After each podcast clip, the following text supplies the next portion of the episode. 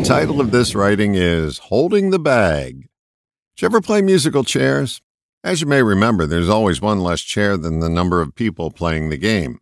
The objective is to walk around the chairs in a circle until the music stops. And when that happens, you're to scramble to sit down in one of the open seats. There's always one person left out. That's called holding the bag. The feelings of isolation set in when you realize there's not a spot for you. It happens in the game of life as well. One of the saddest songs I ever remember was, Who Can I Turn To?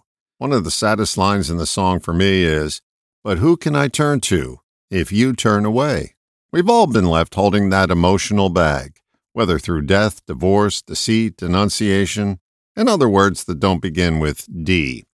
The coping strategies we use when left holding the bag usually don't work. Here are a few of the more popular ones. Time heals all wounds. It's really not that bad. There are other fish in the sea. You need a hobby. One that does work is one that I would have never imagined feeling sorry for yourself. Now, I'm not referring to getting locked into a poor me conversation in your head or ad nauseum storytelling about your dreadful situation. That's just putting more shit in the bag you're holding. The operative word is feeling. Can you imagine living next door to someone for 30 years and never saying hello? That's how many people treat their feelings. It's as though they're not there. Men have a tendency to talk over their feelings, and women tend to talk about them. But relatively few people, men or women, explore their feelings in the only place they can sense them in their body.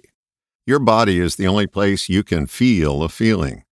There's a feeling that goes along with the bag holding. You can pretend it's not there, talk about it in therapy for years, endure the pain because you've become accustomed to it, or you can feel the feeling. We are so accustomed to running away from our feelings that staying with them seems so foreign a strategy. When we refuse to feel our feelings, we turn a thunderstorm into a lifetime of rain.